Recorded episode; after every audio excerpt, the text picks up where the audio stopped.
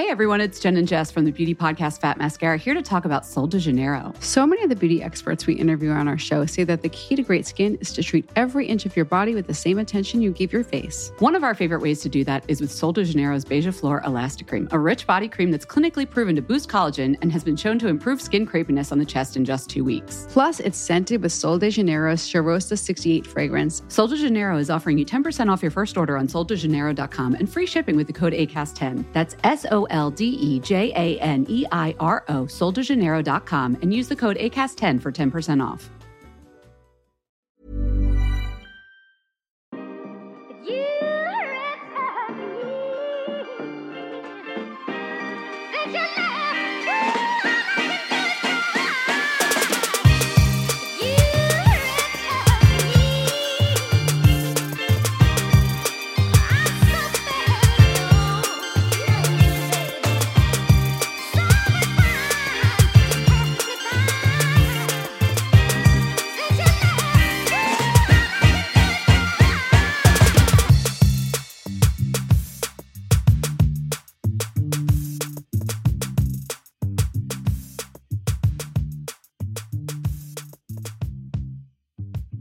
Okej, nu ska vi sluta med det här småpratet som jag kommer klippa bort. Nu sätter vi igång den riktiga podden upp, om du är redo. Yes. Okrystat podcast lyssnar på. Jag heter Sabia. Är, är Opos lilla syster, också barnmorska. Bland annat. Och Opo... Ska, du va... ska jag bara se ditt hår hela tiden? Jag har liksom min dator. Aha, okay. Och min högtalare fick... lite bort ifrån varandra. Vi fixade inte någon studiotid idag tyvärr, så att vi spelar in som the good old Portugal days. Åh, oh, gud, vet du vad? Jag ska hela tiden tänka att jag är Portugal när jag sitter inne. Och inte att det är full-blown vinter. Alltså, det, förlåt. Alltså, får man prata om vädret, eller? Varför inte? Jag vet inte det. Inte det mest intressanta ämnet, men det är också en del av vår kultur att prata eh, om det. Alltså snälla, det också påverkar oss i våra liv så jävla mycket. Det är inte så konstigt att folk i L A inte pratar om vädret när det är liksom de har sol inget väder. Ah. tvåhundra dagar om året. Snälla, vi, det händer mycket här och vi blir väldigt påverkade av det. Det blir vi verkligen. Säg vad du vill om um, jag vill bara säga att det är väldigt snöigt just nu. Det, det är det verkligen. Och jag gillar snö, alltså I do. Det är väldigt vackert. Men okay. Jag vet inte. Mars är en, en månad svår sen. månad, men jag njuter väldigt mycket av, som nu ända fram till kvällen, typ till läggning tror jag att det är, att det är ljust, ljust det. När det inte är molnigt. Det är ju underbart. Ja, men den här morgon... uh, extra timmen. Aha, just alltså, jag det. Aha, det är det. Jättes... jag glömmer alltid det. Det är det. Extra timmen gör faktiskt stor skillnad. Mm. Det blir också ljusare, men extra timmen det... och också när man vaknade. Så det är bara, ja. Nej men gud, det är så ljust. Men, men det, är, det, det är väl inte den timmen. Men det är väl också att det bara att det blir är ju verkligen ljusare och ljusare. Ja, men det var faktiskt mindre ljust i morse. Så då tänkte jag, okej, okay, I get it, it all makes sense. Um, nu faller allt på det... plats. En väldigt, för jag säga en rolig grej med snön idag. Det var att jag åkte schacklapp med Freddy för första gången. Din lilla bebis, gud vad kul. kul. Hade han hjälp? Uh, absolut inte. Va? Jag och han åkte tillsammans och uh, min dotter du åkte... Du höll för hans huvud bara. Exakt. Nej, vi bara åkte helt som renegades. Och vi, jag och, vi liksom kraschade in i Ivy, men det var Aha. jätteroligt. Alltså mjukt, mjukt. Men det var kul. Jätteroligt. Det finns en jättebra, liksom, la- perfekt lagom backe här precis utanför vårt hus. Det är, ja, det är jätteroligt. Underbart. Vi skrattade hela tiden. Nej, men det, det, det är faktiskt roligare med vintern när man har... Äh, det på rätt sätt är jobbigt. Jag, jag är så trött på de här jävla kläderna och det. Men ähm, min äldsta son framförallt älskar vinter och snö och kyla. Han älskar när det är kallt och skönt, säger han. Så det tycker jag är härligt. Jag var ju med Maria... Jag var ju med Maria Borda som jag ska skriva um, den här boken med. Och hon var också bara så här, ah, jag verkligen föredrar kyla och hon gillar inga varma drycker. Hon gillar inte soppa. Mm-hmm. Jag var så här, det är en, det är, det. Det är, det är något annat. Kul. Uh, Okej. Okay. Det är så olikt den själv. Vill du säga något annat? Annars ska jag sätta igång with this podcast. Jag vill säga att vi har en kurs som heter hypnokurs punkt se som är väldigt uppskattad. Det är en förlossningsförberedande kurs. Den heter väl inte hypnokurs punkt se, men den kanske... Den heter, den men nu, vid det här laget den heter den faktiskt hypnokurs punkt se. Ja, okay. Faktiskt. Ja. Uh, och um, den kan man lyssna på då om man vill liksom, vi pratar ju om mycket gris för att förbereda sig, men det är liksom lite mer koncentrerat och det är baserat på uh, hypnobirthing och det är lite liksom övningar man kan göra um, och hur man kan förbereda sig inför födseln men också tiden efter födseln. Och så är det en del till partner och en del som är specifikt för om man ska genomgå en kejsarfödsel.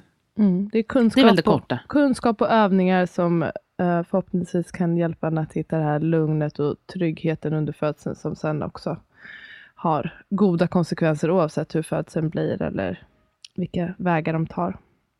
Så den Precis. Kan vi rekommendera. Så har vi en bok också som heter Föda som jag vilar min dator på just nu. Den är också väldigt fin. Folk frågar ibland vad skillnaden mm. mellan boken och podden, eller vad heter det, boken och kursen.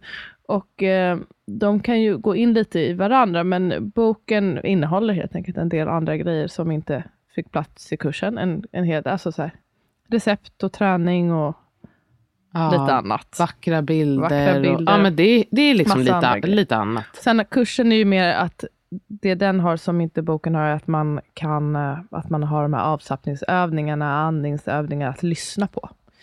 Ja, precis. Så, så är det. Okej, okay, Oppo, något mer? You wanna plug uh, for yourself?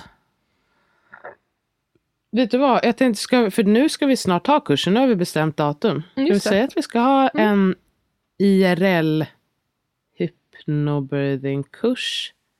Nu ska vi se. Det är arton, tjugotvå, tjugotre vill jag säga. Mm. Så om man lyssnar på det här tidigt då kan man bli en av de första som anmäler sig. Hur anmäler man sig då? Det vet inte jag ens. Man går in, man går in på curlydola punkt com och då går man till fliken hypnobirthing och där finns en anmälningssida. Mm. Just nu tror jag att det står någonting om man är vaccinerad eller inte och det är väl inte så relevant längre. Jag ska se om jag kan uppdatera det, uppdatera det. men um, mm, ja, det är bara att fylla i. Det är skitsamma så, nu tycker jag.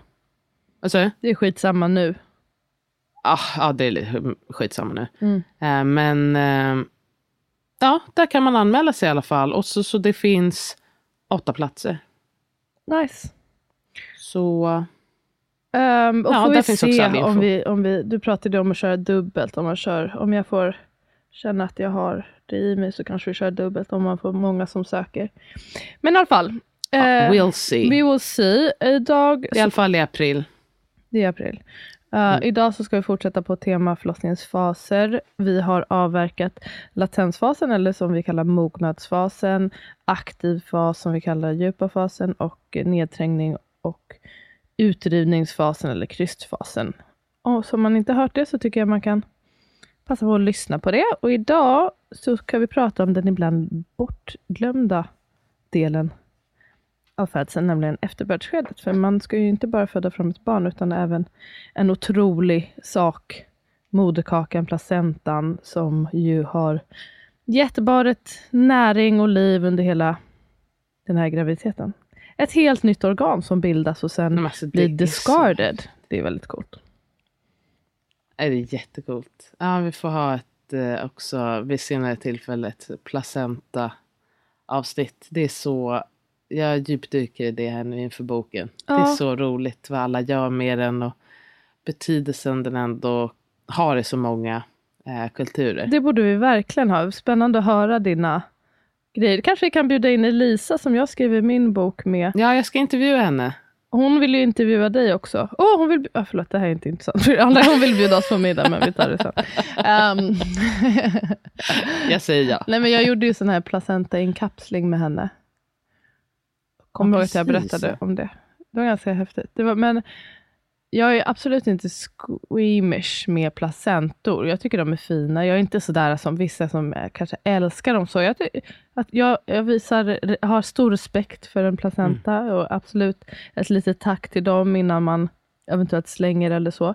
Men eh, när vi gjorde placenta i kapseln, det var kanske första gången som jag kände Mm, alltså när hon tillagade den, att den såg ut som det, jag, den påminner mig så mycket om när pappa gör så här njur, njursauté, för det luktade precis så. Och det blev lite weird. Snälla, snälla, snälla. Det där. Varför blir det, varför blir det liksom weird? Nej, för det är ju, alltså, man hade ju kunnat äta den bara så. Man äter ju uppenbarligen, eller vi äter någon annat djurs njure. Ja, men det var lite. Ja, det är korrekt, men sidetrack. Sidetrack. Nej, det känns uh, obehagligt på något sätt. Håller jag med om. Mm. Det är väl också så här, jag tror att det finns väl någonting också i våran instinkt att inte säga, äta oss själva. Typ. Exakt, mm. Liksom biologin. Och det är ju därför också, vilket jag har förstått, att det finns inga äldre kulturer som någonsin har ätit um, placentan. Utan det är liksom något nyare som man mm. gör. Intressant, men det här får du absolut berätta ah. i placentavsnittet. Jätteintressant. Nej, det blir... Men ja, det blir vill något du annat. Berätta om dina efterbördsskeden?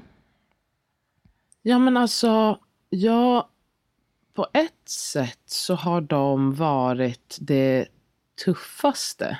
Eh, eller det är där jag har varit med om några av de tuffaste delarna av hela födseln. Mm-hmm. Första gången så, så kände jag ju bara så här, de låter mig inte vara. Mm. Alltså... Barnet är fött, jag fick typ eh, liksom gråta lite av lättnad, titta på henne och känns känns som att så här, äh, okej, okay, nu ska vi direkt börja torka och sy och upp med rumpan och det ena med det tredje. Och så hade jag ju, jag hade ju haft liksom helt okej okay personal, men då var det ju en manlig eh, seniorbarnmorska som kom in och skulle sätta, sticka mig i skinkan då, eh, för B D B. Bedövningen. Exakt. Ja, det var någon som sa att vi pratade för mycket i komplicerade termer. Så mm, jag försöker jag... beskriva orden ibland, men... Ah, okay, P D B ja, är, är en pudendusblockad, bäckenbottenbedövning. Under födseln så ger man den via vagina i, kring spinetaggarna på båda sidor. Det kan man göra inför kryssskede eller en sugklocka. Och efter så kan man bedöva för, inför att sy, men då ger man dem i höft, äh, vet du, sittbenen där på skinkorna. Ja, precis. Skinkorna som det kallas på gamla tydligt språk. Ja, där skulle han sticka i alla fall. Och då liksom tryckte han med fingret först. Ja, visst, det är för att känna så här, vart ska jag sticka?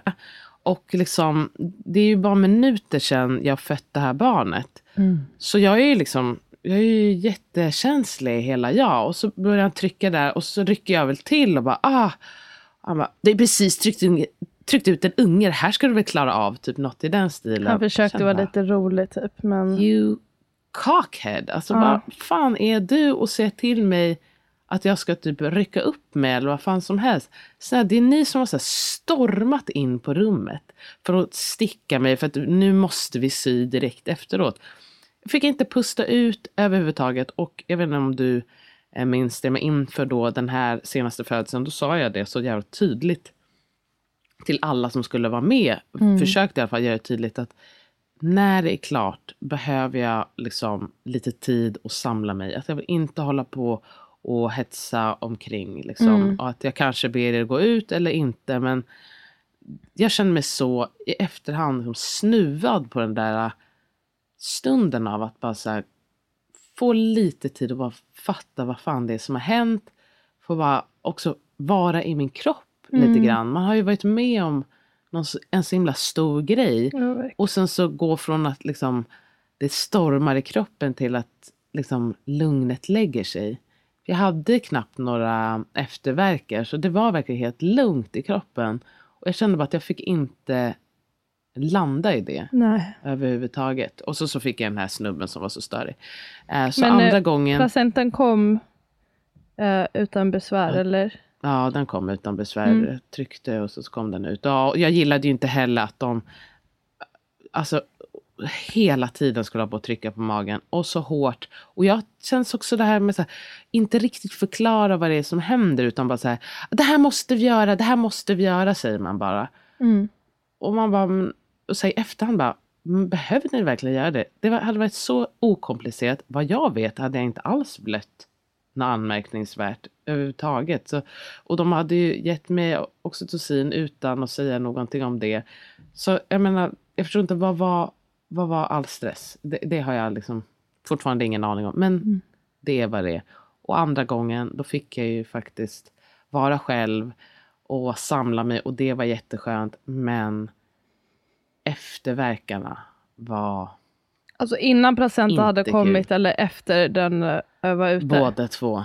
Båda två. Alltså det var ju som, det är ju något liksom ändå att när man har fött ut, man vaknar ju verkligen till på ett sätt och man är liksom inte alls i den där bubblan, eller man, jag ska säga ja, bubblan där jag kände liksom, nu kan jag hantera det här. Jag var ju så lättad, nu är han ute. Och sen att det bara är så smärtsamt efteråt, jag kände bara nej, nej, nej. Och jag har svårt att acceptera mm. vad det är som sker. Det här är bara ont. Jag liksom kände att jag orkade knappt slappna av. Mm. Om man säger. Jag ville bara, då var det verkligen tvärt emot hur jag hade gjort innan. Alltså man bara, nej, nej, nej, nej, nej. Jag vill inte. Jag, jag vill kommer inte. Till, ja, men du var också lite, du blev lite ivrig. Alltså det tog inte lång tid för placenta. Nej, men jag ville komma ut ur bad. Alltså, mm. jag ville att det, nu vill jag att placenta ska komma ut. Jag vill ut ur badet. Alltså du fick jag ville bara... ju komma ut ur ba- men du ville föda fram den i badet. Ja, mm. precis. Men jag, du vet, jag ville bara, jag ville bara att nu vill jag att det här, nu är den här biten klar. Nu vill jag bara lägga mig och liksom ta det lugnt. Det är det mm. jag ville. Och då var det, tror jag, mer, mer ivrig än att så här, jag, jag, jag kan inte minnas att jag var så orolig på något sätt. Att så här, kommer den inte komma ut? Kommer det hända något? Inte så, utan mer... Nu vill jag att den här efterbördsskedet kan vara färdigt nu. Och så kan jag gå vidare. Oh. Så det var tufft. Oh. Hur var det själv? Att det, apropå det här med förklara ord så kan vi säga också med efterverkar. Att det är när livmodern ska dra ihop sig igen till sin normala storlek. Vilket den måste få göra för att, inte, um, för att den ska, det ska blöda mindre från livmoderväggen. Uh, där... från såret då där moderkakan har suttit. Mm, och när den drar ihop sig så kan det ibland göra ont. Um, man brukar säga att det gör ondare för varje barn man föder. Att det kanske är lite jobbigare för livmodern att dra ihop sig ju fler barn. Uh, ja, och så det, och det kan göra, det kan vara i några dagar, sen så brukar det bli mindre och mindre och ibland behöver man ja, men ha smärtlindring och jag tyckte värme hjälpte mycket. Jag hade också mycket efterverkar efter um, andra barnet och så här strålade ut mina ljumskar och jag kände bara det här var det kändes som att ha vanliga verkar fast som du säger ja. utan utan um, smärtlindringen av liksom som man får av alla beta-endorfiner och oxytocin och allting. Ja, verkligen och att liksom och också det här alltså just eh, det här hypnotiska tillståndet man är i under en födsel. Mm. Det var ju verkligen alltså när barnet har kommit sen och framför absolut så här, dag tre, fyra, då är man ju liksom inte där. Då är man ju uppe och va- helt vaken och så ska man liksom hantera det här. Ja. Nej men alltså det var ju inte, nej det var inte så kul. Uh, men, men hade Anna, du några uh, efterverkar första gången? Nej, inte nej. Vad jag minns. Jag hade en bruten svanskota så jag kunde inte röra på mig så det gjorde det var det jag tänkte på tror jag. Men jag, annars så var det faktiskt, det har varit väldigt okomplicerat. Och det är jag jätteglad för. för och de, de alla som är så här, jag kommer inte ihåg, det var nog inget jobbigt. Och, och, om det var jobbigt, då kommer man komma ihåg det. För då kan det vara alltså, jättejobbigt och jättesmärtsamt och allting. Och, alltså, om om ja, det är svårt att ta ut. Jag kommer verkligen ihåg. Men jag tänker också, ja, men precis som för dig, men också om det är svårt att... Att den inte lossnar och att man behöver ja, hålla på med det. Operera, eller? eller operera, att man försöker manuellt ta ut den och den där, hela ja. den grejen. Men ska vi um, ta ett steg tillbaka och bara säga vad som händer då? Man, ja, man har... Vad är efterbördsskedet? Ska vi säga det först? Mm, barnet är då. Så är det bara att... Ba- ja. Barnet är då fött. Eller ville du säga nej. Något? Ja, förlåt. Det är så svårt när man är remote. ja. Man har fött fram det här barnet. Huh. Eller två. Eller två, eller tre, eller fyra, eller fem. Oh. Det är vissa som har gjort det. Kanske inte vaginalt, eller? Jag vet inte. Otroligt. Hur som helst. Säkert någon. Säkert någon. Um, man föder på det här barnet och då blir det liksom ett skifte av hormoner i kroppen. Det sker bland annat en oxytocinskjuts. Um, det är väl där femton minuter efter födseln som den är som högst. Och det här bland annat då triggar eh, livmodern att dra ihop, ihop sig och moderkakan börjar släppa, oftast från mitten först och sen eh, hela eventually. Um, och det gör också då att livmodern kan dra ihop sig ännu mer och att de här kärlen där eh, moderkakan har suttit, de stryps åt och de kan börja koagulera och den här läkningen börjar direkt. Och då kan man se, om man tittar utifrån så kan man känna det som lite eh, mensmol ibland. Eh, man kan se ibland att, att eh, navelsträngen blir lite längre eller upplevs lite längre när den liksom kommer ner. Och ja, så föds den fram. Ska man säga. Och det ska man ju säga att det känns ju inte, i, i regel inte lika mycket som alltså när man föder fram barnet. Jag tror att det är många som kan, man kan inte föreställa sig hur det känns, men man får komma ihåg att den är, är ibland ganska stor, men den är ju så mjuk. Ja, precis. Alltså, när, om, det liksom. går, om det går som det ska gå och den släpper av sig själv och man bara föder fram den, då är det, då är det en ganska lätt sak som man kan ja. bara trycka ut eller alltså, försiktigt leda ut um, med hjälp av att dra lite lätt på navelsträngen. Alltså, nej, precis. Det går inte att, att jämföra. Den är som, lika stor som en typ en stor hand.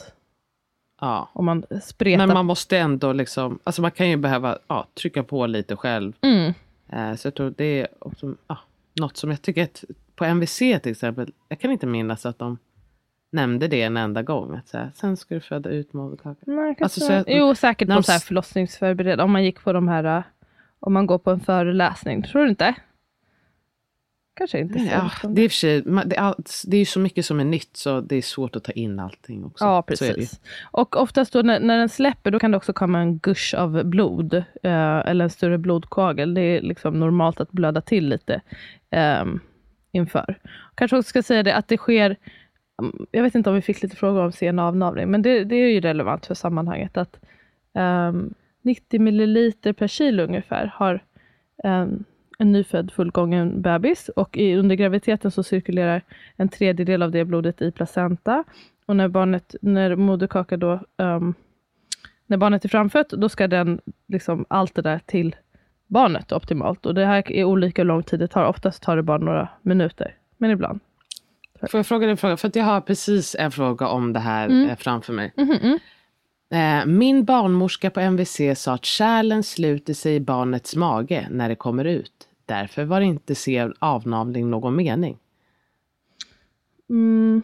Gamla skolan, ny kunskap, frågetecken. Jag skulle säga gamla skolan. Det var, man vet är ju uh, att i alla fall att vänta tre minuter är um, värdefullt för deras hjärndepåer, och att då får de i sig en väsentlig del av deras, deras blodvolym. Alltså uh, man kan ju det är, man kan ju se det som det att det är barnets blod, det är inte navelsträngsblod, utan det är ganska mycket blod som kan gå förlorat om man klipper innan allt har Direkt. transfunderats. Alltså en, en tredjedel av deras blodvolym är rätt mycket.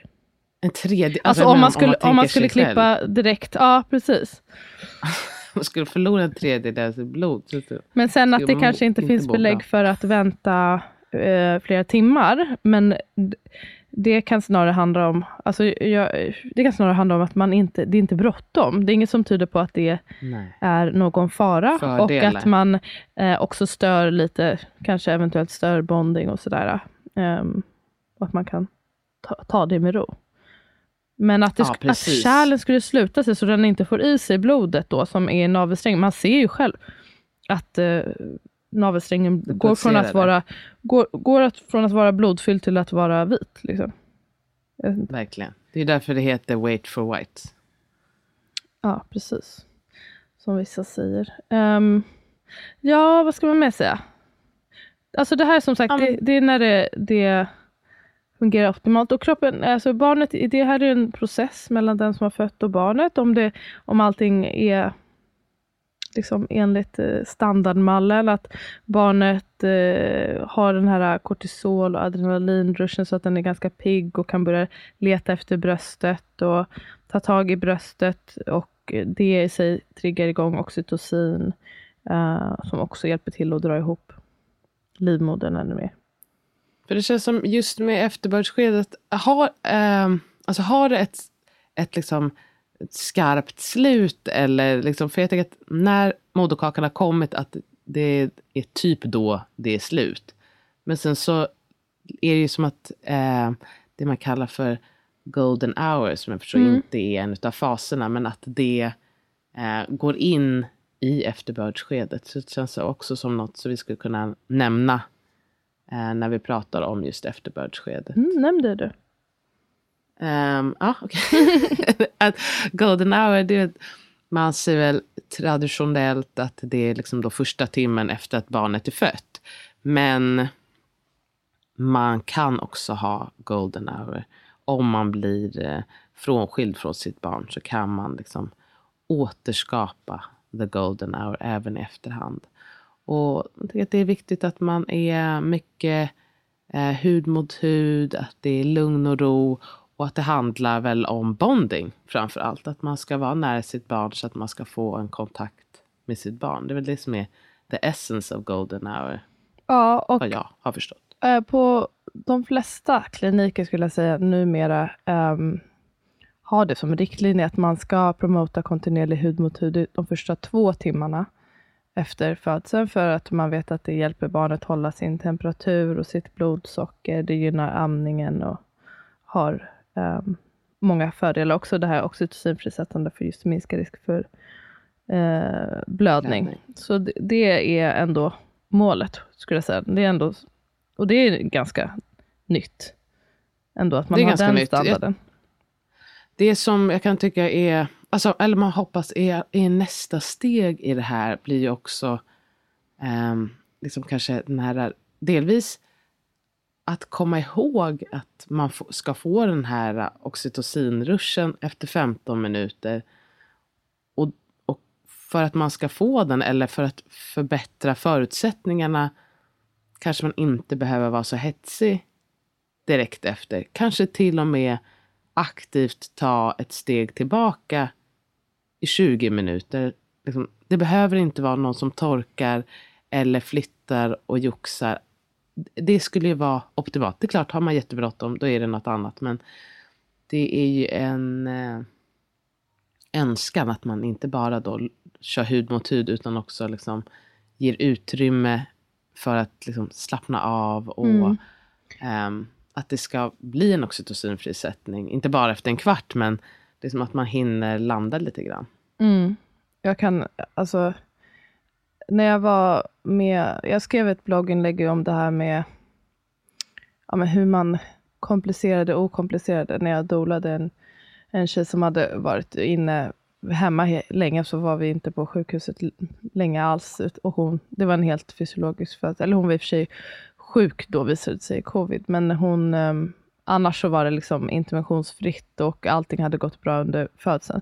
Um, det är ju som sagt är det viktigt att skilja på det, tycker jag, alltså att man inte behöver ha kanske sam- vara lika, ha samma risktänk helt enkelt när det är eh, en fysiologisk födsel. Men då blev jag, det tyckte jag var väldigt jobbigt, just den biten att se den här stressen och hur jag, jag såg det som, alltså man märkte att vi hade olika syn på det hela, och det här var duktiga barnmorskor och allt, men att eh, jag såg andra saker än vad de såg uppenbarligen. Jag tyckte hon var kall, hon var naken och kall och hade inget eh, ingen filt eller något på sig, lamporna var tända, de var, började liksom mm. närma sig henne och ville med sax och typ, alltså, man ska, alltså det var så bråttom allting. Hon hade också sagt att hon ville vänta, och hon frågade... Ja, med avnavlingen eller? Ja, med av... saxen. Ja, jag antar att det var det, precis. Och sen så också trycka. Och det här var, alltså det hade gått, det började med det här efter typ tio minuter och hon var bara så här, är det, det bråttom? Är det någonting som är bråttom? Um, Jag bara, och då fick jag ändå säga till dem att vi måste, kan ge henne lite tid. Och sa, ja vi kan, men vi, om, när det har gått eh, si och så, eller typ så här, om femton minuter så måste vi ha ut den. Um, Varför men, då? Men vet du, för jag läste, läste faktiskt idag ett blogginlägg av en läkare som har en stor blogg som skickar ut till många personer hennes månadsbrev. Det är en läkare som jobbar på S Ö S, en obstetriker. Um, vi har lite olika syn på saker, men hon det var just talande inför det här avsnittet, för hon skrev om postpartumblödning. Och det stämmer, alltså att postpartumblödning är ju en av, eller den kanske främsta dödsorsaken för um, gravida och födande, eller, födande kvinnor i världen. Och uh, mödradödligheten i världen är liksom sinnessjukt hög.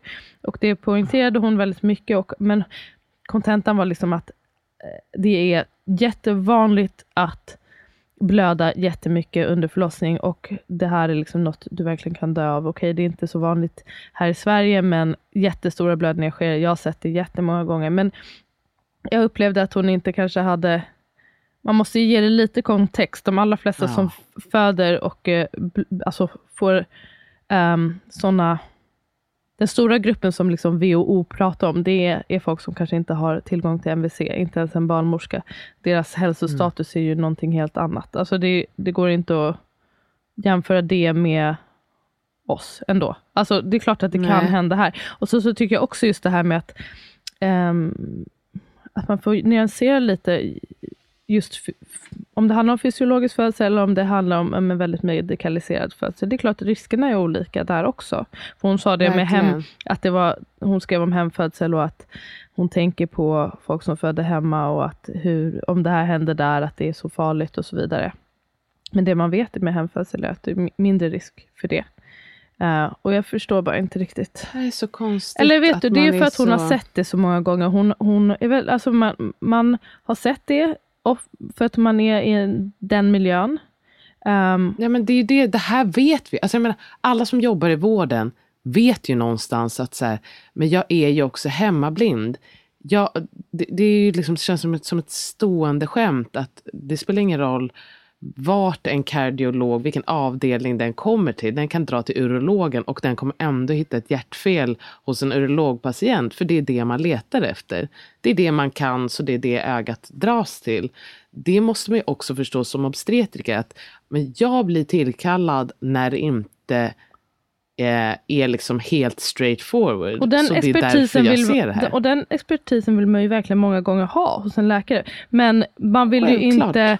Eh, det som blir så tydligt ibland att de, de kanske inte har kapaciteten eller kunskapen att stötta fysiologin och det här, ja men det här mjuka liksom, och, och bara att vi tar det lite lugnt, det kan faktiskt också minska risken nu.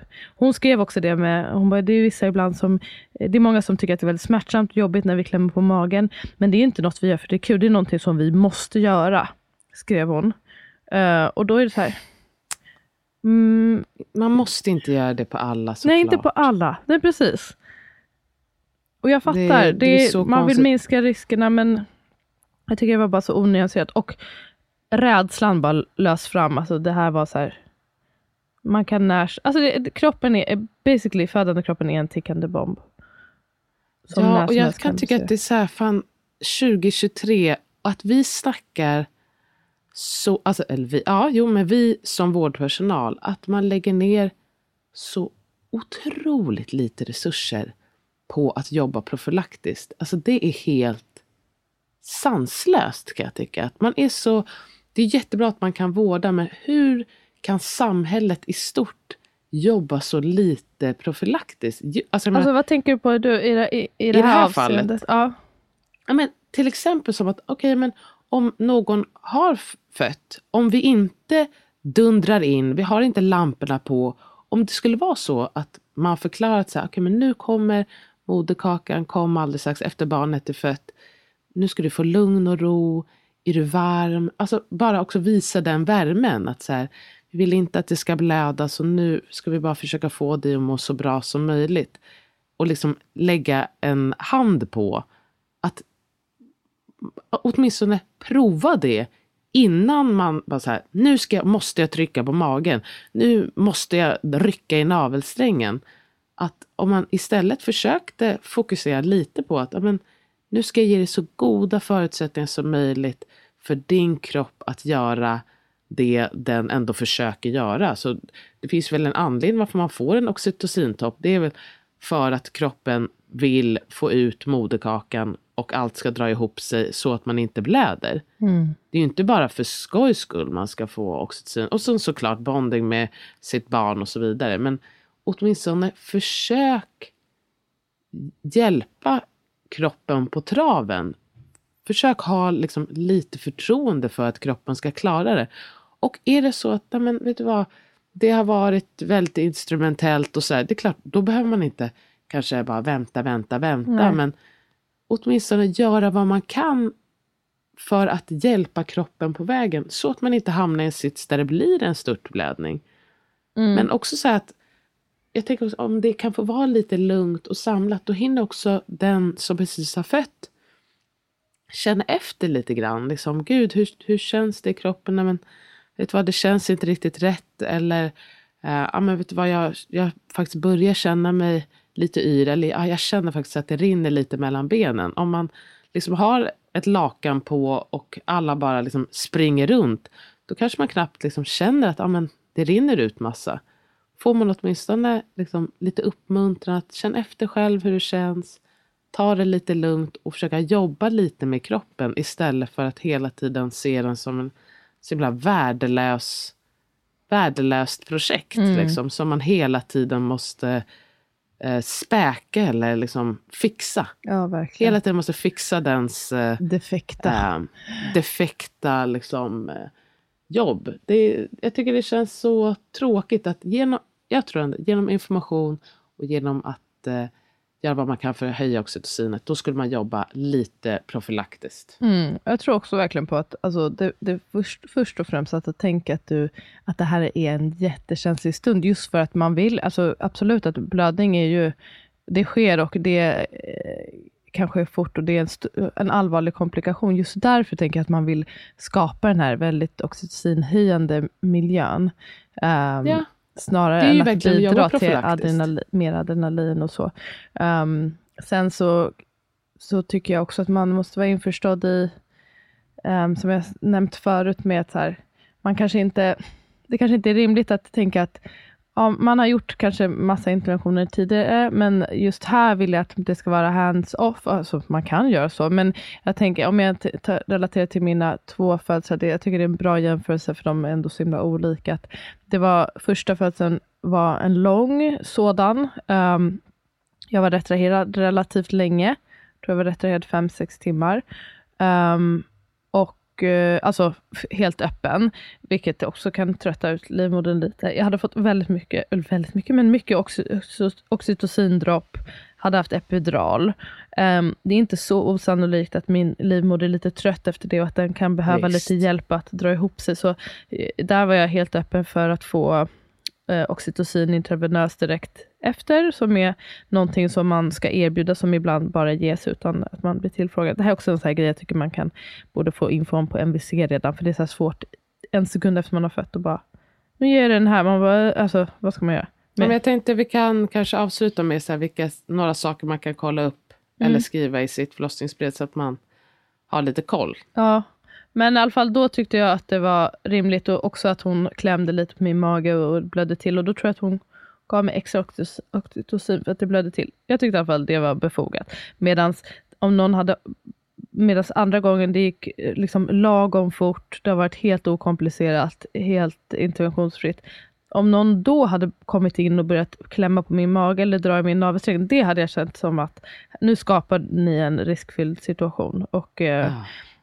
liksom ha oro i onödan. Um, så där tyckte jag inte heller det var befogat med oxytocin, I V eller något sånt där, utan bara låt det här hända. Och såklart man har en, en blick på vad som sker och är redo att göra något om man, någonting verkar avvikande.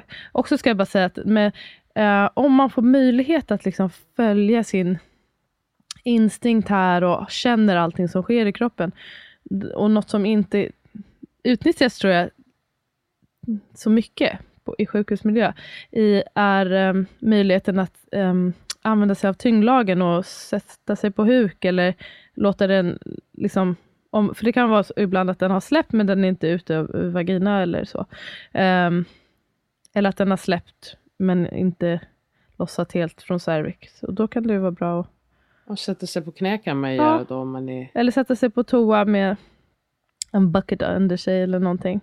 Det är lite vanligare just om man får möjligheten att känna in och få röra sig fritt. Men det är inte så ofta man ser det kanske. Om man inte Nej, ser det så, så kanske det känns o- konstigt att göra det. Men man får alltså. Man kan använda sig av tyngdlagen. Det är ett tips. Jag ska bara några frågor mm. eh, lite kort. Vi har svarat ändå på de flesta eh, ändå. Men just där, varför är det så stressigt eh, efter födseln? Det här med att... Eh, stor, rädsla måste... för, stor rädsla för blödning skulle förblödning. jag säga. Ja. Och vad är det oftast att man har en timme på sig? trettio minuter? trettio. Från att födseln tills att den ska... Men det är olika, kli- kliniker har verkligen olika riktlinjer. Vissa börjar mm. redan efter tio minuter, en kvart med åtgärder. Alltså inte som att man åker till eh, operation då, mm. men att man börjar, börjar um, ja, absolut, dra eller trycka eller försöka liksom få ut. Och sen så eh, trettio till sextio minuter, men jag skulle nog se närmare sextio, trettio på de flesta ställen. Men det, det ja. kan variera lite, men absolut inom timmen att man vill att den ska vara ute. Hur, funder, hur fungerar det med vattenfödsel? Går man upp direkt ur badet? Eh, det måste man väl inte göra, men jag tycker att alla sjukhusfödelser jag har varit på, då har de bara så här, nu går vi upp. Mm. De, nej, det måste man ju såklart inte. Både du och jag när vi födde hemma, då får man ju välja det själv. Um, det handlar ju dels om att man pratar om att det kan vara svårt att om det nu sker en stor blödning, att det kan vara det svårt att bedöma blödning i vattnet, men ja. jag vet att vissa, till exempel barnmorsketeamet i Göteborg tror jag, de, när de håller kurser i vattenfödsel, då övar de på att bedöma det. Jag tror Ida pratar om det också, Ida min oh, barnmorskevän, att de övar på att bedöma blödning i vattnet, och, i, och det är en annan grej att man tänker om det skulle bli så att man blöder eller svimmar av, att det är svårt att få upp någon ur badet. Men eh, jag skulle tror att de flesta har riktlinjer att man ska komma upp, och det handlar eh, mycket om det här bedömningen av blödningsmängd. Mm. Um, jag tänkte också säga, det sa vi kanske inte bara lite, det är väl också en del av efterbördskedet, när barnet är ute så kan det ta, anses det normalt att det tar i alla fall uppemot en minut innan bebisen börjar med sin egna andning, och apropå vattenfödsel så kan det ta lite längre tid när, jag tror att det har att göra med att eh, navelsträngen förblir varm och barnet också föds ut i sin samma, vet samma typ av vätska. Precis, och att de kan ofta vara lite blåa, blåa när de föds, så att det är vanligt, och att den här transition kan ta lite längre tid. Um, mm. Men alltså att det är helt, den här minuten kan ju kännas superlång ibland, men det är just mm, så att barnet också får sitt syresatta blod via placenta. Ja, förlåt, jag borde prata om det. Ja. Eh, samband med igångsättning plus moderkakan inte vill släppa och igångsättning stor blödning. Och det också har det ju touchat på, just det med att det är väl bara då att eh, ganska ofta med igångsättning så har man ju fått oxytocin länge och så kan livmodern vara trött. Ja, alltså det det beror, alltså igångsättning kan ju som sagt betyda så många olika saker. Massa olika grejer. Jag, jag förmodar att de menar eh, alltså inte Inte bara att liksom, du har fått eh, några piller och sen så fick du göra resten själv. Jag, an- jag antog bara att de menar att man får också oxytocindropp. Ja, det finns lite olika studier på det här. Vissa som ser på att man har att det finns ett samband, att det är större risk för blödning, och att det kanske har kopplat med uh, att just man har fått mycket oxytocindropp, och att då kroppens egna oxytocinreceptorer inte blir lika känsliga. Mm. Uh, och ofta då om man har fått mycket, då kan man vara beredd med, man kanske inte stänger av droppet direkt efter, utan låter det gå just för att fortsätta uh, ge hjälpa. Ja. Mm.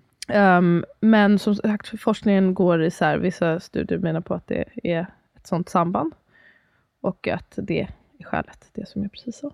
Hur kommer det sig att vissa um, moderkakor inte släpper? Ja, uh, det kan ju, alltså dels som sagt det som vi har pratat trött, om att det livmoder. Ja men trött livmoder, att livmodern inte orkar av någon anledning, eller att res- oxytocinreceptorerna i livmodern inte är um, eh, så känsliga på grund av att man har tillfört syntetiskt oxytocin. Men också det vi pratar om, att den här känsliga miljön, om den blir rubbad, och att det är någonting annat som hämmar eh, det kroppsegna oxytocinet och kanske gynnar adrenalinet lite mer, så, så kan det väl så, alltså jag vet inte, det finns väl inte studier på det säkert, men det tycker jag känns helt givet och det kan man se. Um, annars så kan det ju vara så här rent att eh, när det sitter fast på riktigt, alltså att den har eh, vet, placenta, akreta och så, om, om det har vuxit fast i livmodern. In i livmodern. Och det, det kan finnas olika svårighetsgrad av det. Alltså det kan vara fast i den liksom närmsta väggen, det kan vara fast nästan genom hela livmodern, det kan vara ända ut i buken nästan. Det här är ju större risk då, om man har gjort någon kejsarsnitt eller någon annan typ av bukkirurgi där man har mycket ärrvävnad. Ärrvävnad, mm. Um, och det kan man då just, ibland ja. se redan innan på ultraljud om man har att den har vuxit fast um, ordentligt. Jag avslutar med en lite mer lättsam fråga, yeah. och det är: hur kan man pamper sitt underliv postpartum? Var det något som skrev? Ah. Det är rätt härligt. Um, pamper sitt underliv. Om, jag vet inte om det är direkt pamper, men jag, jag bara slogs nästa gång om jag ska föda barn igen, så skulle jag, kommer jag ha eh, såna här höga sköna, vad heter det? Menstrosor. Det tycker jag är att pamper mitt underliv lite. Mm. Att jag har skönt bomull mot det istället för mina vidriga, de här vidriga bindorna jag köpte på apoteket. Alltså det var så osköna. Jag måste faktiskt ge en shoutout. Jag, jag, jag är inte en, ett, ett mega stort fan av engångsartiklar. Men de första par dagarna så hade jag såna här kylbinder. Ah. Inte såna som jag hade lagt i frysen. Mm. För att min, oftast tycker jag att de kan bli kanske ibland lite väl kalla. Mm. Och i första dagarna då var jag så känslig. Och de här... Från Frida liksom, mom. Ja, precis. Mm. Eh, de var, hade hög uppsugningsförmåga. De blev inte för kalla. Men de höll sig kalla rätt länge. Det låter som det är samarbete. Är det inte? Vi har haft samarbete med det dem förut. Inte. Men nej, det har inte det men länge. Det här är inte samarbete. Mm. Det här är bara straight from my heart. Mm. And my vagina. Mm. Jag tyckte det var så... Bra present att ge till någon. Skönt. Jättebra present. För de kostar ganska mycket. Men som sagt, man behöver inte ha dem... i liksom tills avslaget till slut, utan jag tror att de första två dygnen framförallt för mig, när det liksom kändes riktigt svullet, um, ja men då var det så himla skönt att ha något ordentligt och svalt, men så var de ändå nice. Lena och de blev inte blöta sådär. Ja, för det tyckte jag var riktig pamper. Och sen så vad gjorde, alltså för att man är lite extra, så hade jag ju så här aloe vera gel på, så att det bara kändes extra något svalkande. Annat hade på hasselbladste. Um, ja just det, trollhassel. Trollhassel. Trollhassel eh, spray hade jag på. Hasselnötter sprinklade jag på underlivet. Jättebra. Hon skojar. Get into the crevices. Hon, hon skojar bara så ni vet. Um, men vad sa du att det hette? Nej, jag är nätallergiker. Nej, trollhassel. Trollhassel hade jag på. Och aloe vera gel. Och sen så tyckte jag också, som var bara känns som en fin mm. grej, det var ju när ni gjorde det här teet, Joni-teet, och sen så la, alltså ni gjorde typ en brygd och sen så hällde det i mitt badkar med lite, liksom hade det, lite det, vatten. Nej, ni hällde inte varmt te i min vagina, utan jag hade fyllt liksom bara kanske två decimeter i badkaret och mm. sen så hade det här liksom tebrygden och fick sitta i det. Det, var, det är ju några som har skrivit med så här, man får absolut inte ha något vatten i underlivet efter man har fött typ, och då går man en infektion direkt, men eh, det gick bra. Du födde ju vatten, du låg äh, eller jag, ja. jag, jag har inte ens svarat dem, men det gick jättebra och det var en väldigt härlig stund. Då liksom, jag hade varit med barnet, fick en gått sin eh, pappa och så satte jag mig i badet i det här liksom tebrygden som ska vara då positiv på något sätt för sitt underliv. Och vet du vad, jag struntar ju om det är liksom forskningsbaserat, men det kändes bra. Och så, det är det garanterat inte. Av mamma. Nej, jag menar bara, nej, men det är mysigt. Vi ser bara så här, men vadå, är det, är det liksom bevisat? Nej, det, det var svaret bara är nej, det är inte bevisat. Jag tror att det är de som det har Own Your Birth. Jag kommer inte ihåg vad deras märke mm. heter. Det finns många nu. Som har ändå Joanity. Ah, okej. Okay. Joanity, det jag tänkte, det var faktiskt ingen av de här sakerna jag trodde du skulle svara. Jag trodde du skulle svara den där mm. sprayflaskan som du gillade så mycket. Ah, ah det, var, det var faktiskt också skönt. En sån här, uh, men det tyckte jag, när den? Du sen förklarade bara... Uh, vad fan är det? Alltså det var som en ja, liten så här som man kunde istället men... spraya eh, eller Tvätt. Som en liten dusch. Som en liten dusch. Hand. Som en dusch. Dusch. Faktiskt. Jag körde bara, jag hade så nära, jag har så nära duschen och toan, så jag tog bara duschen. Det var skönt. Istället för det att torka. Uh, istället för att torka med papper, det tyckte jag var jätteskönt.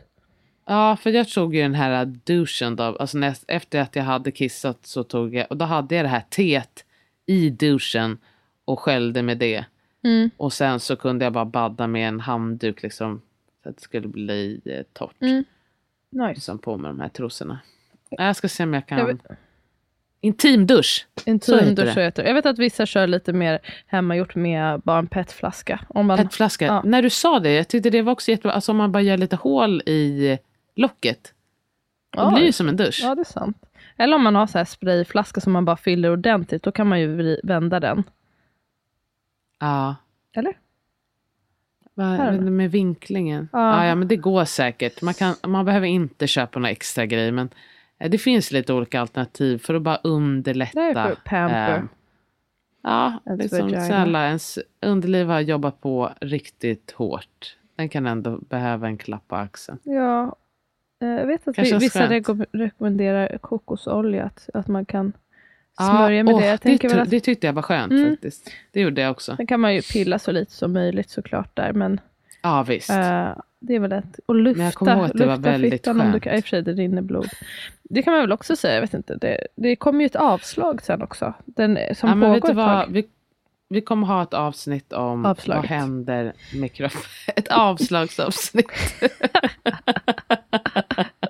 Nej, jag tänkte ah, vi måste ha ett avsnitt alltså. Om vad, vad händer fysiskt med kroppen. Fysiskt och sen... Ja. Ja. Okej. Okay. Och också sen mentalt. Ja, men... Like eh, nog om det. Nästa, nu är vi klara med tema födelsens faser. Det har faktiskt varit jättekul mm. att dyka ner i. Det känns som att det har varit väldigt uppskattat. Det är också roligt. Mm.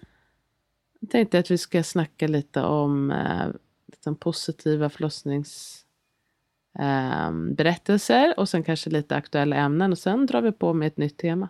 Spännande. Det känns som att jag... Vi säger något mer om det här, men mm, kanske inte är så. Sa vi det att man, mass... alltså rutin, alltså det som är vanligast, att det är vanligt att man får ja, oxytocin intravenöst, men det är någonting man ska bli tillfrågad. Och sen ja, att man... det var det vi skulle snacka om. Ja, och K-vitamin och, och alla de här grejerna som man kanske ska läsa på lite om innan. Ja, och klämma på magen som sagt, då, att det kan vara lite mer aktivt att vara...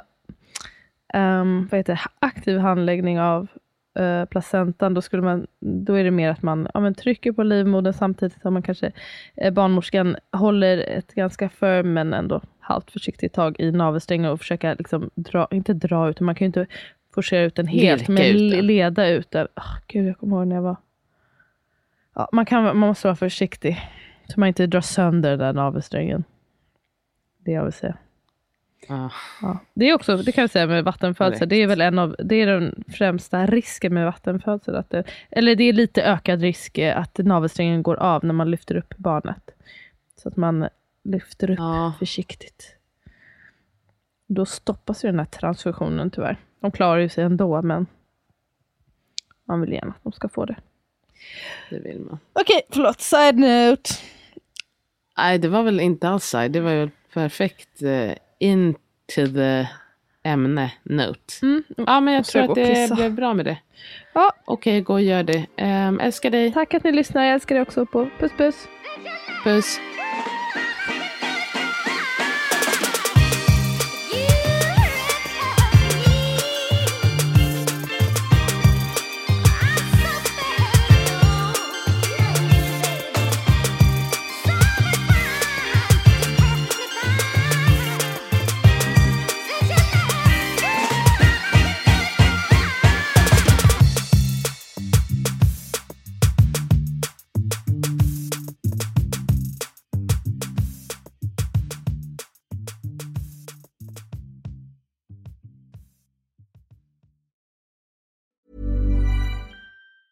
Hey everyone, it's Jen and Jess from the beauty podcast Fat Mascara here to talk about Sol de Janeiro. So many of the beauty experts we interview on our show say that the key to great skin is to treat every inch of your body with the same attention you give your face. One of our favorite ways to do that is with Sol de Janeiro's Beija Flor Elastic Cream, a rich body cream that's clinically proven to boost collagen and has been shown to improve skin crepiness on the chest in just two weeks. Plus, it's scented with Sol de Janeiro's Cheirosa sixty-eight fragrance. Sol de Janeiro is offering you ten percent off your first order on sol de janeiro dot com and free shipping with the code A C A S T ten. That's S O L L D E J A N E I R O, sol de janeiro dot com, and use the code A C A S T ten for ten percent off.